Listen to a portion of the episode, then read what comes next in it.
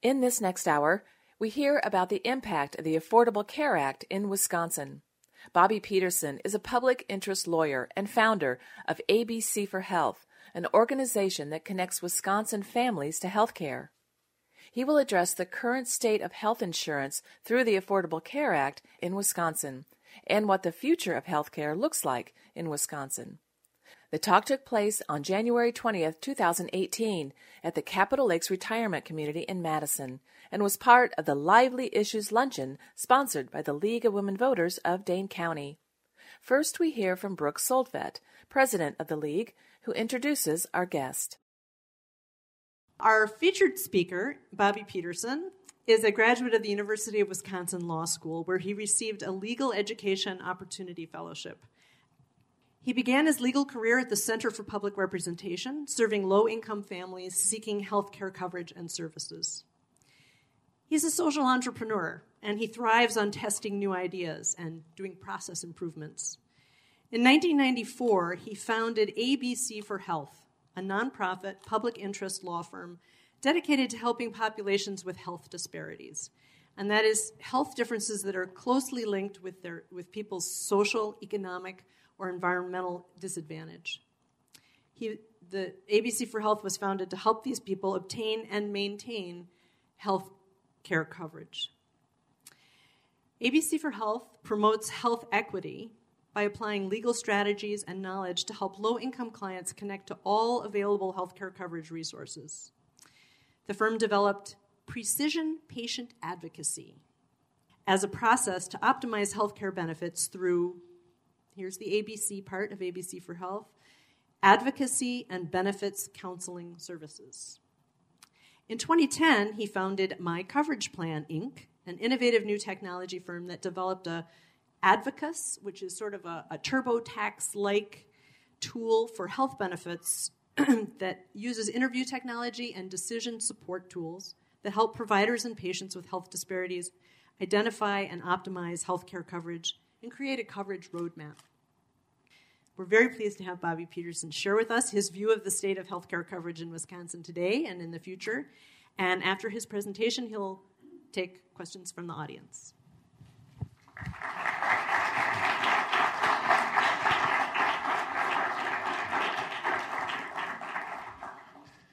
As Brooke mentioned, I'm an attorney, work in public interest law. Uh, started back in the late 80s uh, at the Center for Public Representation. I worked with Louise Trubek. Some of you may remember Louise, who gave me my start as a student, sent me up to northern Wisconsin back in 1985 to do a needs assessment of the rural uninsured.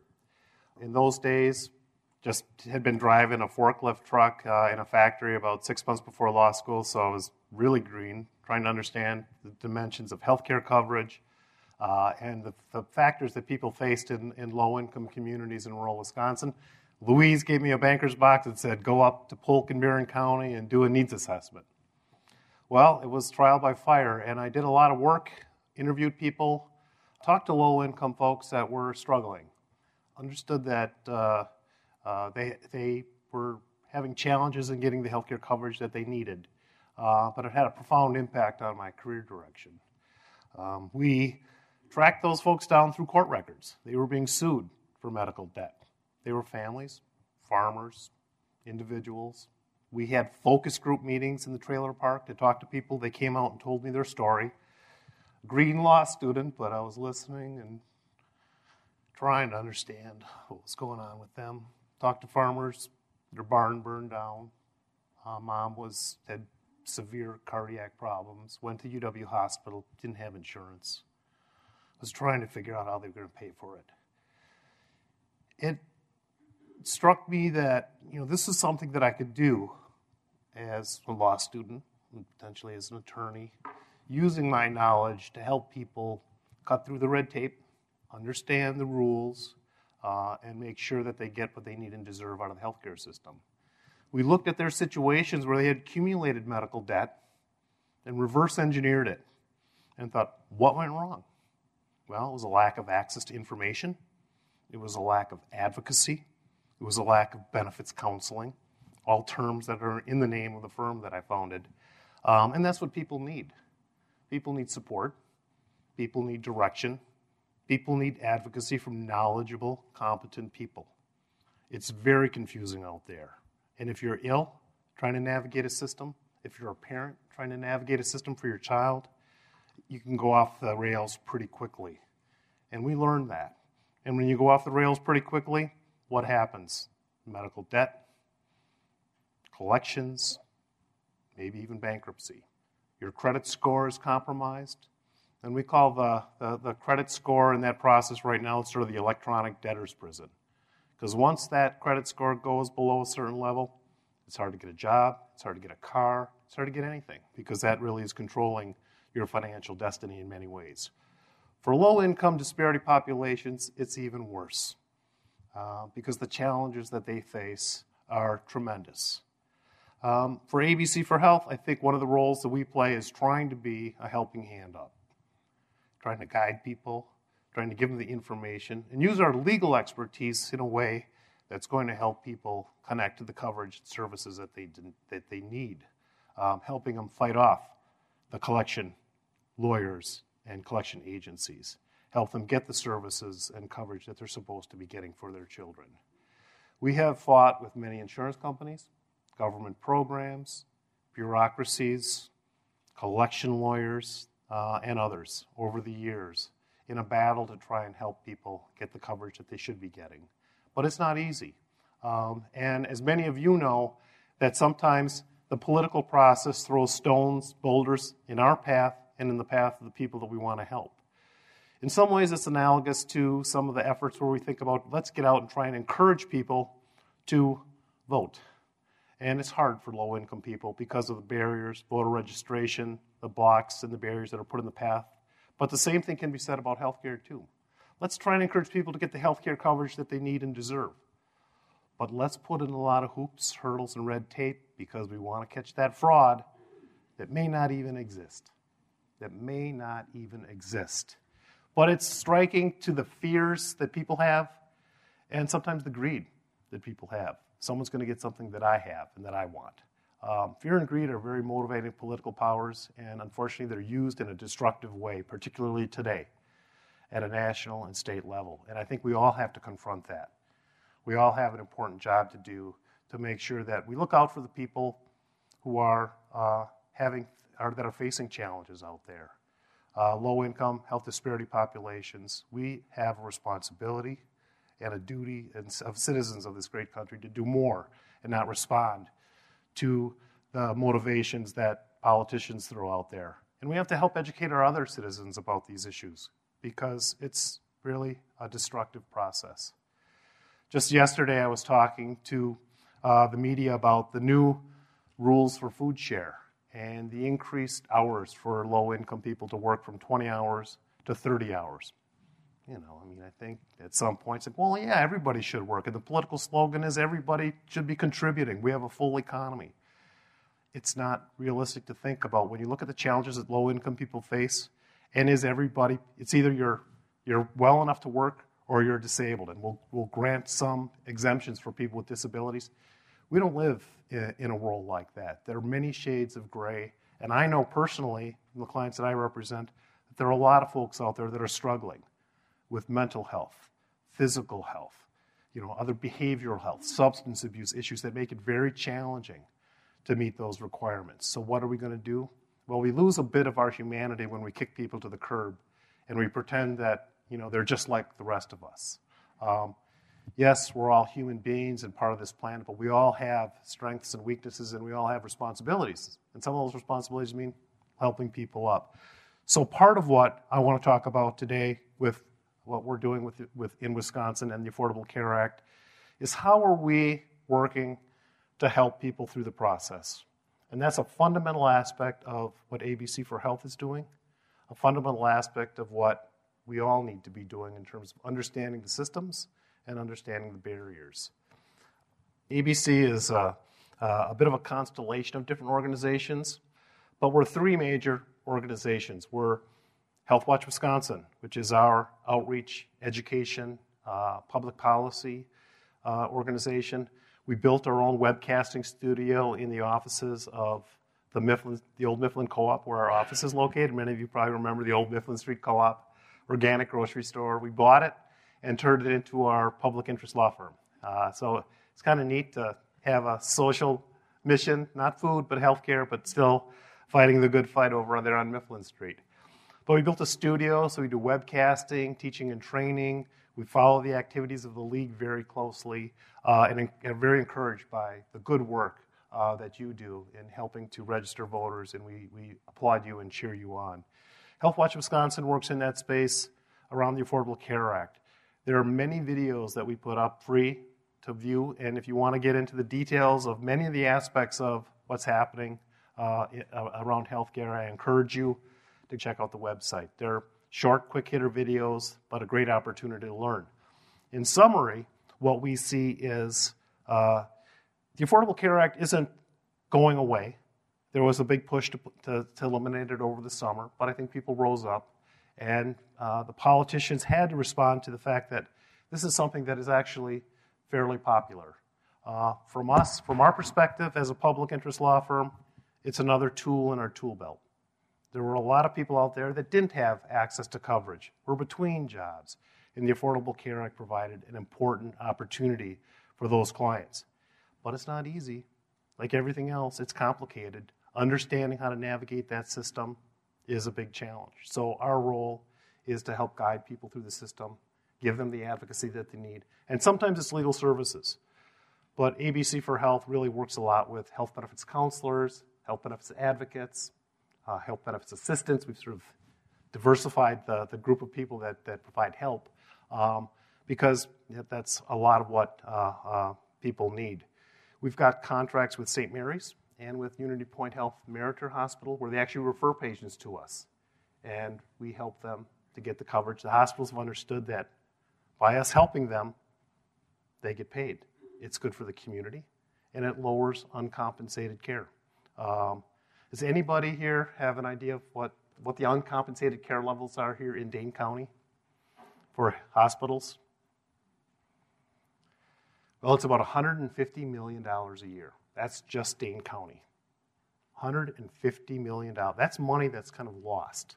That goes at the back. That's, that's money that's, that isn't captured by the hospital. It's turned into medical debt sometimes for people, but it's uncompensated care. And that, to us, is the fail. And it's one of the reasons with the tool that we've developed called Advocuity, which is our TurboTax like tool for healthcare coverage, we know that a lot of that money could be put to good use by identifying and optimizing coverage for people, assembling their data.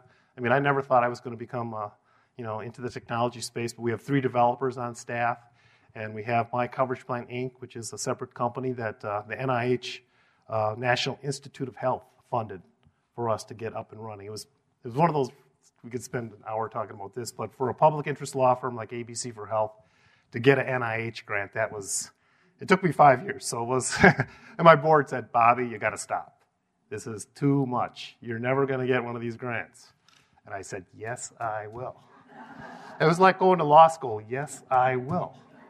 And the stubborn Swede, you know, just pushed through, pushed through, and, and, and didn't give up. So it, uh, we got the grant, and we built the technology, and now we're starting to use it, and we're helping people, which is, you know, which is the big win to address the big fail here in Dane County, which is $150 million. And across Wisconsin, it's a billion dollars. So the Affordable Care Act provides us with opportunities to help people connect to the coverage to pay for that care, because if it's not paid for, it's uncompensated care. And what is that? That spreads out to everybody else. You know, people talk about socialized medicine. Think about socialized medical debt that gets redistributed to everybody else's bill. You know, people complain so much about socialized medicine. I'm like, do you like socialized debt? Because if you don't give people the coverage, that's what you're paying for. That's what you're paying for. You are listening to The Impact of the Affordable Care Act in Wisconsin with our guest, Bobby Peterson, who is a public interest lawyer and founder of ABC for Health, an organization that connects Wisconsin families to health care. So it's looking at it in a different way. And, and our, our vision is really informed by years of, of helping clients navigate those systems. Um, the Affordable Care Act for us was important to extend coverage to people up to age 26 because a lot of parents have kids still in school or going to grad school or transitioning that need help maintaining that coverage, that was really important. That's something that's probably going to stick around. Um, essential health benefits are really important. We want to know that there's a core group of benefits that are available to us that we can count on. We want to promote preventive health care. That's important. We want to make sure that we're going in and getting, you know, our colonoscopy when we hit our 50s. Um, and, and those are things that, you know, need to happen and they're not pleasant, but it's, you know, it's part of the process and having it covered under your insurance helps. Um, we also know that uh, making sure that insurance companies are accountable and the medical loss ratios, which are kind of deep in the weeds, but, but that was a process to make sure insurance companies were promoting part of their revenue back into benefits and coverage and not just funneling it into profits. I've been practicing long enough to know the bad old days way before the ACA. And it was pretty bad. I have a lot of stories of clients that I represented that were denied based on pre existing condition. I represented a gentleman who was, uh, had some pains in his neck and his chest, and he was, you know, went to the doctor. The doctor said, You know, I think you have sinusitis. Here's some antibiotics. See how this works for you. He was a dairy farmer, was out milking one day and just collapsed. Massive heart attack. The insurance company said, uh, We see that you went to the doctor and you were complaining of neck and chest pains. This was a pre existing condition. We aren't going to pay for this. Well, it was a $300,000 bill. It was going to wipe them out. Um, and when we got into it from a legal perspective and looked at the regulations and the requirements, it wasn't, the, the, the, law says that the condition has to manifest it to the degree that you would know. But if you get a diagnosis from a physician and they tell you it's something else, you're not supposed to be, you know, smarter than the doctor and say, oh, no, no, I've got heart disease and I'm going to have to, you know. It doesn't work that way. But the insurance company shifted it back to them and wanted to make them think it worked that way because, you know, that's a lot of money for the insurance company to have to pay. So we fought that, we reversed the decision, you know, dozens and dozens of cases like that where people were, their back was against the wall, but we were able to help them fight against the insurance company. It's not just the insurance company, it's the state of Wisconsin sometimes, Medicaid, sometimes it's Medicare, long term care. You know, whenever you're dealing with big institutions guarding the money, there's going to be hoops and hurdles in the path. Um, people will say to me sometimes, Bobby, I think you know if we just had a single payer system, we would put you out of work. Well, if we did, that'd be okay. I'd find something else to do. It would be, it would be good. But it's never going to be that simple. Most of you are probably familiar with all the hoops and hurdles that you deal with with Medicare Part A, Part B. Well, am I going to do Part C? Am I going to do Part D or senior care? Those are the kind of decision points and hoops and hurdles that are going to be a part of any system. So the panacea that it's going to be, you know, you're going to get all the care you want, whatever you want, it's, it's not going to happen. It can be a lot simpler. And I am a proponent of simplifying it because I used to have a lot more hair up here and I pulled a lot of it out fighting with insurance companies and bureaucracies and trying to learn the system. Uh, you know, the other part of the Affordable Care Act that um, we have uh, concerns about is the fact that Wisconsin did not accept the Medicaid expansion. That was a major, major mistake. Uh, in my mind, it is, you know, gubernatorial malpractice. Uh, it, it's, we left money on the table. It's, you know, almost $800 million and counting. Why haven't we done it? We're concerned about roads. We're concerned about K 12 education. This is money that we could be bringing into the state. What's the argument against it? Well, the feds could change their mind. You know, we don't want to be caught.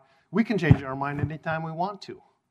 Do you ever see you know, a politician standing up and saying, no, you know, Marinette Shipbuilding, we don't want that federal defense contract for these boats because you could change your mind on these contracts. Or Oshkosh Truck saying, oh, no. Or, you know, grants to Wisconsin for anything else. It's about $12 billion a year that we get from the federal government.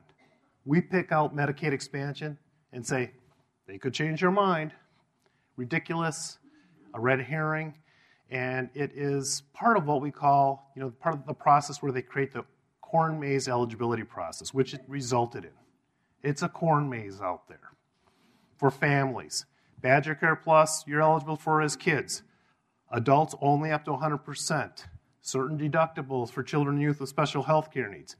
Find your way to health care. If you're lucky enough to work your way through the system, you win. If you're not, medical debt, medical debtors prison, uncompensated care, we all pay for that. So why do we do it? We make a complicated system, challenging for families, and we turn down what will ultimately be could be billions of dollars from the federal government to support a more streamlined system for kids, families, and parents. It makes no sense, but it's people are boxed in the corner politically, and we don't have enough voters out there that are educated on these issues to say, what is going on? You are listening to The Impact of the Affordable Care Act in Wisconsin with our guest, Bobby Peterson, who is a public interest lawyer and founder of ABC for Health, an organization that connects Wisconsin families to health care. This is an issue, too, that almost all of the state editorial boards have said take the money. Wisconsin State Journal, Cap Times, Milwaukee Journal Sentinel, um, most of the dailies have all said you should take this money. And Governor Walker stubbornly refuses for political reasons, not policy reasons. It's a big loss to the state. People aren't getting the health care that they need. People are lost in the corn maze, and it's costing us all more money. So I feel kind of strongly about this issue. you can't tell. Um, and it's part of what we try to do at ABC for Health. Um, we are looking at issues from a client perspective. We have a, a, process where every week we have something called the case meeting. And um, it was probably back at the center where I was, I'll admit this, I was watching LA Law, and they used to have their weekly case meeting on LA Law. I thought, we should do that, something like that. Well, we started doing it, and we've been doing it for the last 25 years. So every Wednesday, we have a case meeting. Every case that comes into the firm, I love to go to that meeting because I can sit there with my coffee cup and say, "What you ought to do there is," um, but it's really it's a good it's a good opportunity to tap some of the wisdom of the firm, but a lot of the advocates that are working every day on these issues, we discuss them, we strategize. We're thinking of the best plan for that patient to get the coverage that they need and deserve. And Nobody in the state does it better. I'm, I'm very proud of our team and the process that we use, the technology that we're developing, and we can do this for more people. We just need more support and able to do that to extend it to more people. And that's why we're building the technology, because we want to see it not just at ABC for Health, but these are tools that other people should be able to take advantage of, because we can help a lot of people. And we can turn that billion dollars of uncompensated care in Wisconsin, we can cut it in half pretty quickly. That's real money. It's going back into the community. It's, it's keeping people out of collections and medical debt. And those are some of the strategies that I think um, we're interested in pursuing. The other part of uh, the Affordable Care Act that's really important for us is, and we, we touched on this, is the teaching and training piece. Being here today to help you understand some of the issues that we're concerned about, but also making sure that service providers, hospitals, clinics, people at the front lines understand these issues because it's very complicated. We do teaching, training, and orientation for medical residents that come in, you know, pretty green, um, that need to know a little bit more about access to healthcare and coverage issues for their patients, uh, and where to refer patients for help. Because when things go wrong, it goes wrong badly. Uh, and, and we've talked about that already. But you know, when you start spiraling into medical debt, a lot of other issues, including mental health, behavioral health, marital stress, family stress, all those bills piling up creates a lot of pain out there. But I want to just close on a couple things. One of the, the areas that we're very interested in is working in behavioral health. Um, I started telling you about the different companies of ABC for Health. We have ABC for Rural Health, which is where I worked up in Polk County. It's co located in the health department when I was a law student. We kept that office going for all those years, and we've got some support from the Bremer Foundation to do that. And we're working a lot in behavioral health, which is a very, very challenging area. And people that have behavioral health issues or family members with behavioral health issues, trying to get the funding to align correctly for that is a major challenge. Some insurance companies ignore mental health parity. Some people ignore opportunities for payment by Medicaid and some people have challenges with the new features within the marketplace in the Affordable Care Act to get that those services paid for. Uh, it's something that we're working on, and we're developing new variants of our Advocuity tool to work precisely on behavioral health. And we just had a great call um, with the NIH last week about supporting a new tool uh, that would help behavioral health patients navigate that system. Um, in closing, just want to say that um, we share a lot of the same values as the league. We want to get out there and help people, educate people, support people, eliminate boulders and barriers in their path. We know that there are challenges ahead, but we know that we have the tools, the people, and the passion to work through many of those barriers. I applaud the work of the League. I thank you for having me here today. I hope I've been able to give you a little insight into what we do at ABC for Health and some of the things around the Affordable Care Act that might be of interest to you. Um, but I'm also willing to answer any questions that you might have right now. Yeah. My question is you've you talked about grants, you've talked about contracts. If I'm the farmer who's having these problems and I come to you, do I have to pay you? Uh, how how does it, how do your clients uh, how do you get your money if for a specific client? Right, right. Good question. Um, it's complicated. like everything else in healthcare. Well, sometimes we have we have contracts with certain providers, like I said, St. Mary's and Unity Point help refer patients to us, so they pay us to help their patients. We don't turn anybody away, but we're kind of like an ER where if someone calls us, we're going to do the triage and do the best we can to help them. We might not be able to take their case to the Supreme Court, but we're able to at least identify the issues for them, identify some resources that may be in their community, and help them get connected to the help that they need. Because there are resources out there, but part of it is, you know, I mean, our Advocuity tool, one of the features of the Advocuity tool that we talked about, this TurboTax tool, the feature is called the big picture sort. If you think about the big picture of healthcare, where do I go? How do you narrow it down to like, what is it that I'm going to need?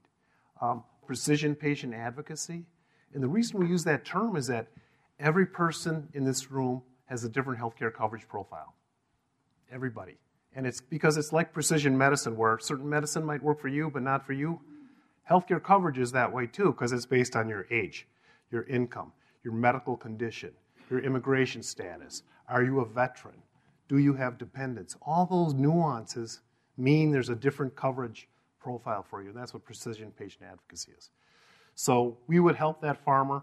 We would go through an intake process. We would narrow the field for them and identify specific resources to help them with their issue. I don't understand what you mean by uncompensated care. Um, so let's say I don't have insurance, I go to the ER, I can't pay for it, I'm poor. Doesn't UW Hospital pay for it, or do they bill the taxpayer, or I mean, well, right. How do you and define uncompensated care? It's a good it's a good question. Uncompensated care, as we're using the term, is decisions that might be charity care. So um, it could be charity care, or it is bad debt that hasn't that bills that haven't been paid that have never been collected upon. So it's not, you know, you hear providers talk about, well, if, if Medicaid doesn't reimburse me enough, we lose all this money, or Medicaid, the difference between those programs that's a different pot of money. Uncompensated care is people that don't have the money to pay for the care and it never gets paid. It could be charity care. So, you know, you talk about UW Health saying, like, well, we've got a charity care program. So here's a low income person, they've got a $10,000 medical bill, we're going to write it off. But, but if they write it off, you know, I mean, it's not just like, oh, boom, it's gone, no one paid for it. No, that's what we're talking about. That $10,000 bill is uncompensated care.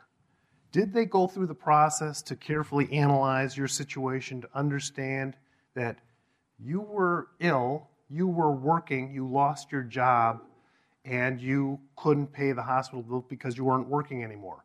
But you were potentially in a 30 day window for COBRA continuation. We could have worked with you to work with your employer to pay your premiums and get that $10,000 bill paid. So that's kind of the part that would be how we could turn that uncompensated care into paid care. Or because you stopped working, your income dropped precipitously. And because it did for the month that you were receiving services, you were Badger Care Plus eligible. And did anyone go through the process to say, yes, this was your income, but for these four weeks when you were hospitalized, you weren't working, you weren't making any money, so you had a window of eligibility, and we could have gotten that coverage through Badger Care Plus. That's the sort of granularity that we have to go into to really help folks get the coverage that they need and deserve, and that's being missed quite often. And that's why we have 150 million in uncompensated here in Dane County and a billion across the state of Wisconsin. Maybe a, a decade ago or so, the Institute of Medicine was estimating that 40,000 people die every year unnecessarily because they don't have access to health care. And uh, I wonder if you know, has that statistic changed since the onset of the ACA? Or what are the uh, local or state statistics that you're aware of that might coordinate with that? There's, a, there's another study that has it as 800,000 just for black people. And uh, how do you square that? Those two different estimates and stuff. Uh, what what is your best estimate uh, before and after the ACA and, and, and, and, locally? How many people are dying every year unnecessarily because of lack of medical care? Too many, too many. I mean, but I will say that I think you know I don't have any updated information from the Institute on Medicine study that you've cited, but I do know that the Affordable Care Act has helped to reduce that number so that it, it, there are more options for people across the country. There are more options for people in Wisconsin, but it's still very complicated. There are still people that are falling through the, the cracks. Um, an issue that really burns me is the um, infant mortality rate for African American infants. And, and there are policies in Wisconsin, there are policies in Dane County that are terrible. Um, there's a policy in Dane County across the state. It's called birth cost recovery. And I'll give you the back of the envelope version of this, but you can look on our website for more information. But if an unmarried young woman applies for Badger Care Plus, she's required to identify the absent parent on her application. So maybe uh, you have to immediately identify the man that you're living with, the boyfriend. It creates social strife. If you're married, it doesn't matter. But in Wisconsin, if you're unmarried, you have to. And Wisconsin is the only state uh, that does this as aggressively. Michigan does it a bit. Wisconsin is way out ahead of the pack.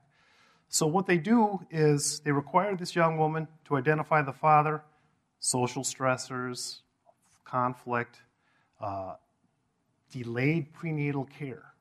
And this affects a lot of African American uh, young women. And it is one of the exacerbating factors. One, I'm not, it's not the whole reason. There are many factors, but this is one we could do something about.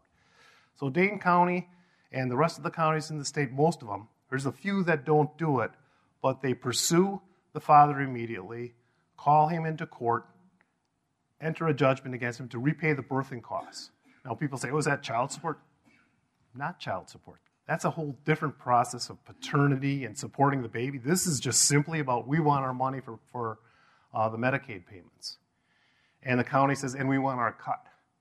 So in Dane County, for, from 2010 uh, through 2015, that was $1.2 million, just their cut that they were pulling out of low income households as their percentage of birth cost recovery. Uh, and for a state like Wisconsin, has the worst black infant mortality rate in the country in the country.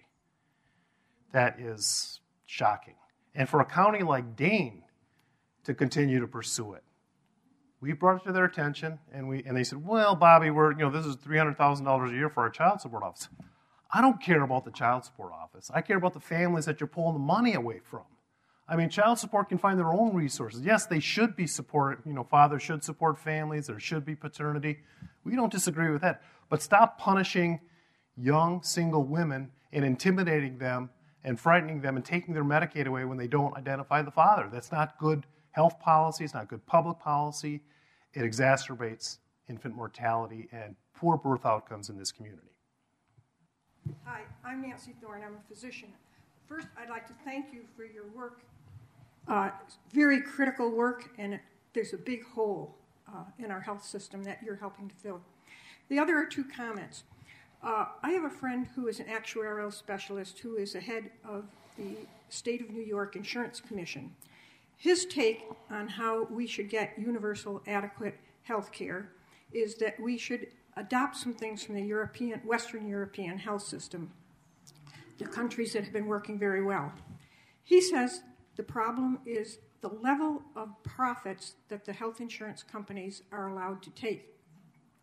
In the, uh, in the Western uh, European countries, they are allowed to pay their expenses, plus, they are allowed or guaranteed a certain percentage, which was quite hefty, but a lot lower than ours.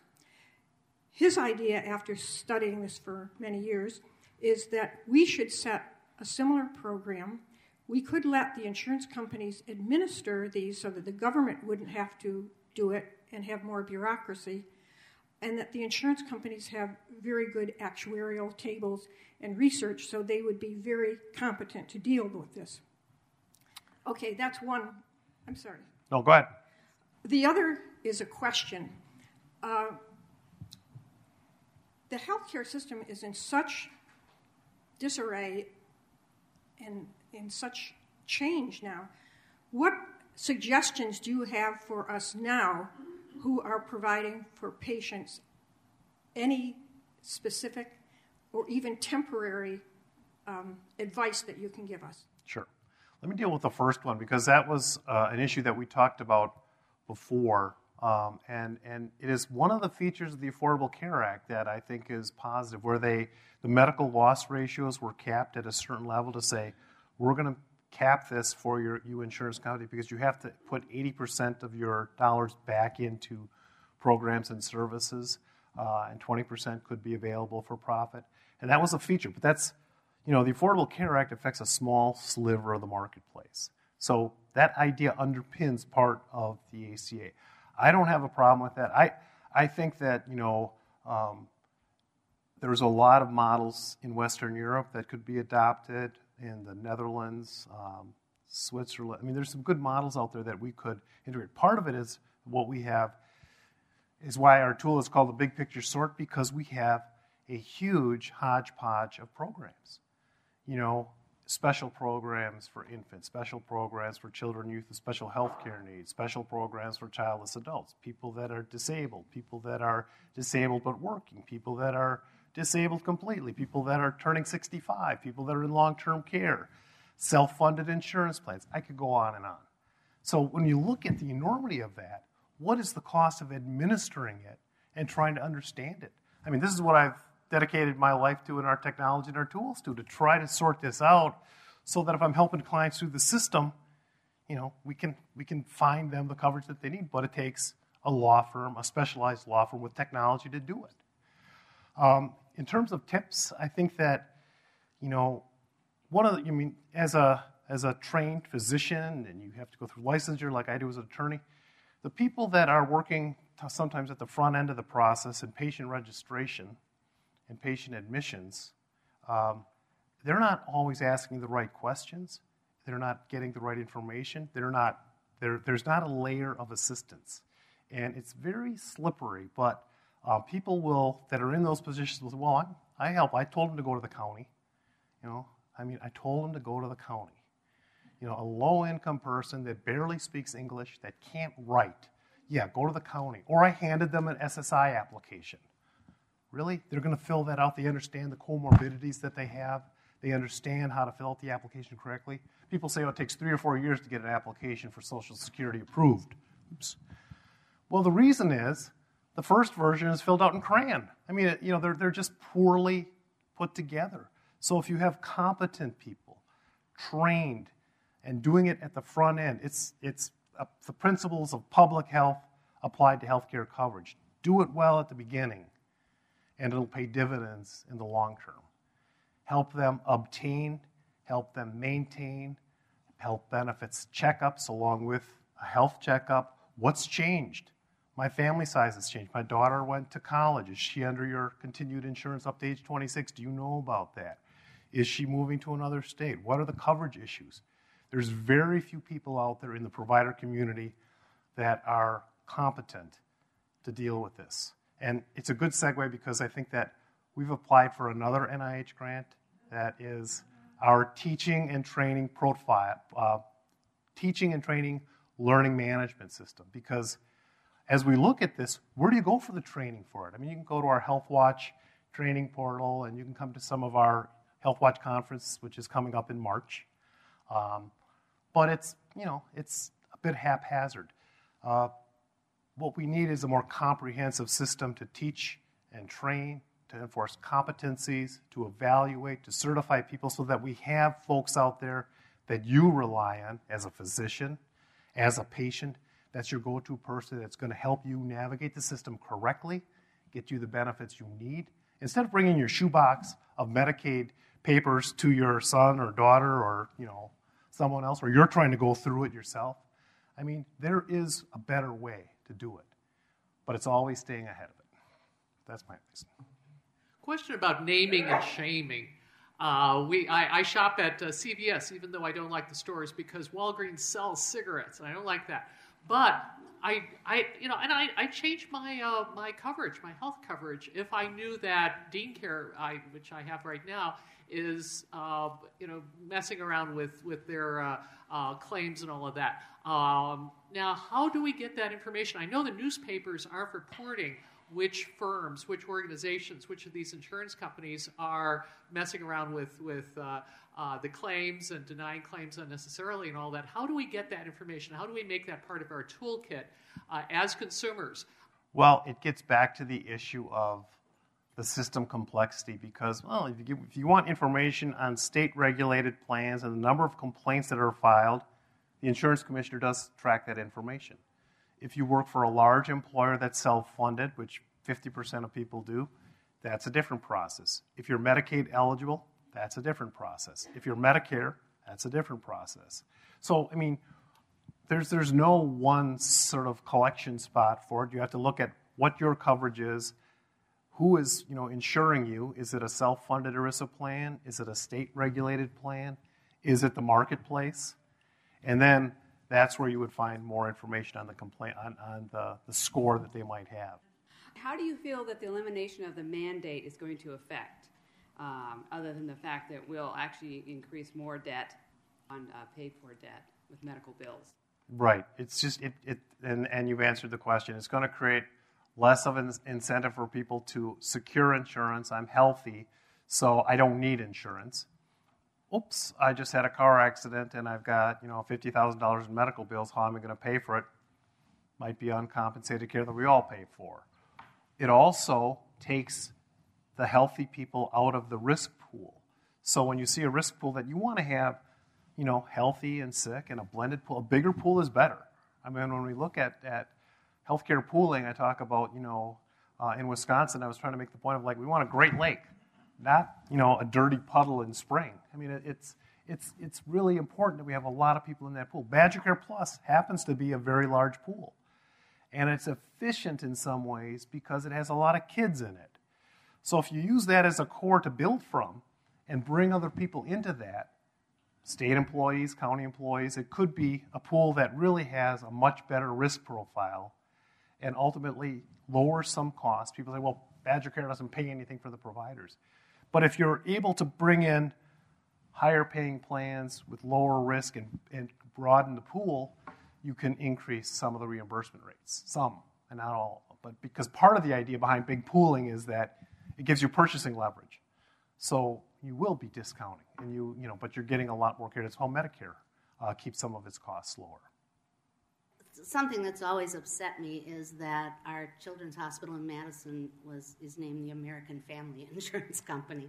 I mean hospital. And I think my husband's from Sweden and he always complains about socialized medicine because you wait forever. But there are no hospitals named for insurance companies there. They're named for cities and they're regional centers and services are shared. And it has always seemed to me that that would be a much cheaper system if we would look into that, not having everything supported by companies. Well, I mean, I think that, I mean, I, I understand uh, your concern. I think that naming rights are a big deal and overplayed, and it, you know, it's, uh, American Family doesn't typically get into the health insurance area. They're, they're pretty much uh, in other things. But, you know, we had a, we had a big uh, lawsuit that was against a employee of American Family that had a self-funded plan through uh, Cigna. And boy, I tell you, you know, fighting was like I felt like the American Family effect. We were fighting three different firms. I mean, it almost put our firm out of business. We took this case all the way up to the U.S. Supreme Court. It was a little boy that had uh, a speech. Uh, he had autism and he lost his ability to speak, and so we were trying to get uh, documentation from uh, the insurance plan, which was Cigna in this case, and they refused to give it to us because it was a business secret. I'm like, wait a minute, how are we supposed to challenge the denial if we don't know the reason for the denial? You can't just say, oh, you know, we made the decision, and oh, by the way, it's a secret. Well, ultimately, we had to sue them for it, and we fought and fought and fought. We finally won. Uh, it went to the Seventh Circuit. It went up to the U.S. Supreme Court. They rejected it. Went back to the trial court in front of Judge Crabb. But it, it was, you know, for a small case, for a small firm. But we, you know, again, it was that stubbornness, but we just dug in and fought. Well, let, let me tell you another story, too, because I'm, I'm, I'm, piling on a little bit. But I, I, I represented a client who was, uh, was a brittle diabetic, and she needed a pancreas transplant. And she contacted me at the last minute to go to the hearing, which was at this big insurance company, Northern Wisconsin, on a big hill full of granite and luster. I met the clients. We talked about the issue. Went into the, this sort of almost like theater room, and there was 20 people in the theater seats. I was like, "What is this? You know, is this the Roman amphitheater?" You know, my client is in there like, "Whoa, are you all here for me?" And they didn't know I was showing up, which was a bit of a surprise. So that I think even the odds a little bit. But the the medical director said, I understand you want a pancreas transplant, but that's, you know, I was looking on the internet and the American Diabetes Association doesn't think that's a, a good idea. And I'm like, uh, excuse me, but why don't you look at the University of Minnesota medical records for her specific condition, her needs, and not look at a website? If you are a medical director, look at her medical records. And he was just trying to like push it to the side the vice president of the underwriting jumps in and says, Well, Mr. Peterson, but we've got a provision in our policy that says we won't pay for uh, a pancreas transplant unless a kidney transplant is also indicated. And I said, Her kidneys are fine, and your, I read your policy language, which said we will pay for a pancreas slash kidney. And I said, That doesn't mean it's you know, going to be either or. I said, That's a jury question. How do you think a jury is going to respond to this? And he was like, Well, I don't.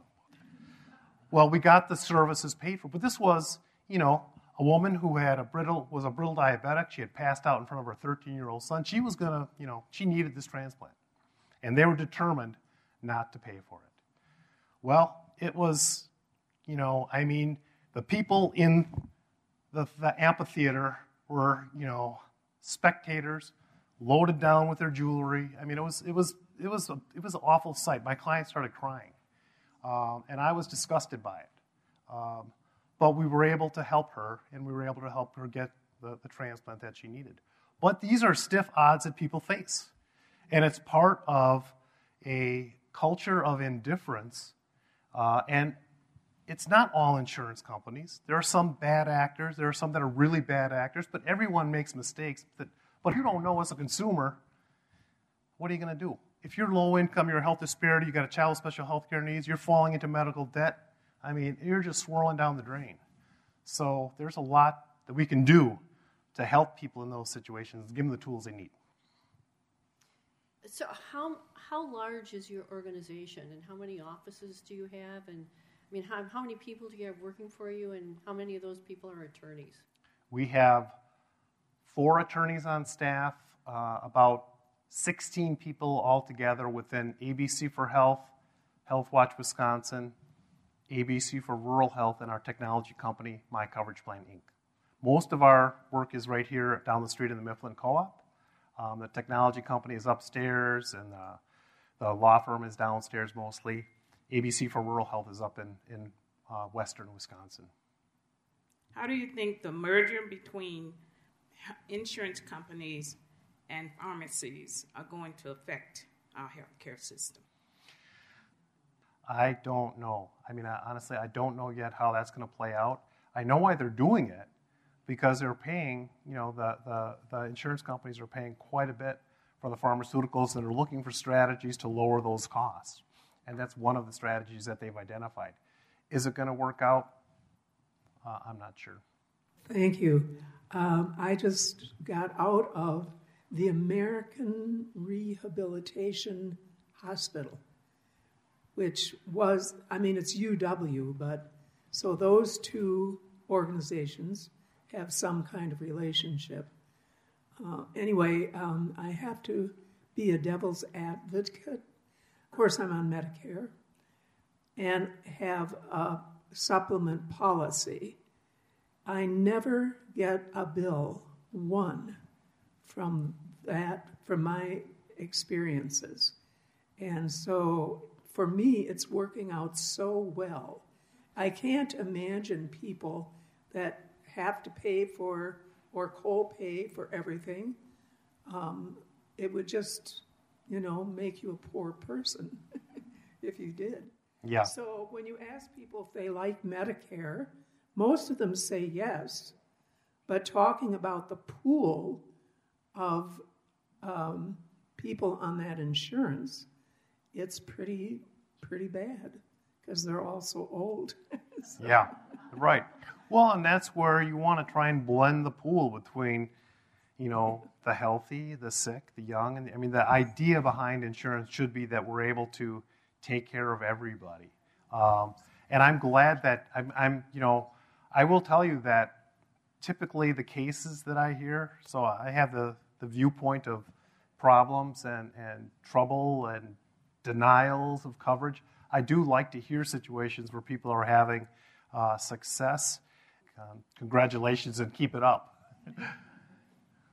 I have a question and a comment. Uh, uh, first, the question uh, Do you think it would be possible to sponsor a statewide referendum in Wisconsin to compel the governor to accept the Medicaid money uh, and a binding referendum? I mean that in terms of legal action, something we can do to compel uh, him to act as a governor uh, responsibly uh, and have the electorate make that decision. That's my question. Is it legal to do that uh, in this state under the Constitution, or are all uh, referendums in Wisconsin advisory? Uh, my comment is is that under the Canadian system of health care, they've been able to negotiate with doctors every two years in most provinces all the prices for all medical procedures in each province. The federal government subsidizes about 50% of the cost.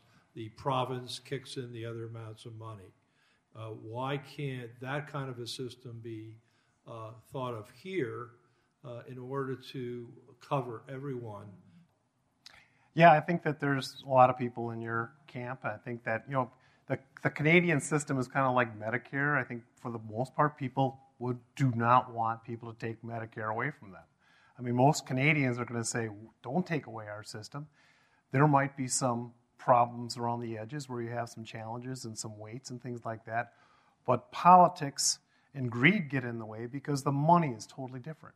The amount of money that Canadians spend on healthcare to, to, to, compared to what we pay is, you know, apples and oranges. And there's so much money flowing into the system, someone loses in that system someone loses in the system where we take, you know, we limit the profits of healthcare. And that's part of what, when we took the sliver of the Affordable Care Act, circling back to our original theme, that's why that's been so controversial. You know, the mandates are one thing, but it's really, it gets down to who's losing out of this. Some of the insurance companies that were making a very, very profitable living, some of the brokers that were selling these policies were making a lot of money off it. And when that changed, that took away their livelihood, and they weren't happy about it. So, you know, and that's where the whole fear and greed part of the equation comes in. The greed drives people to political action, and the fear is that they're taking something that, that taking something from me, and it's sad.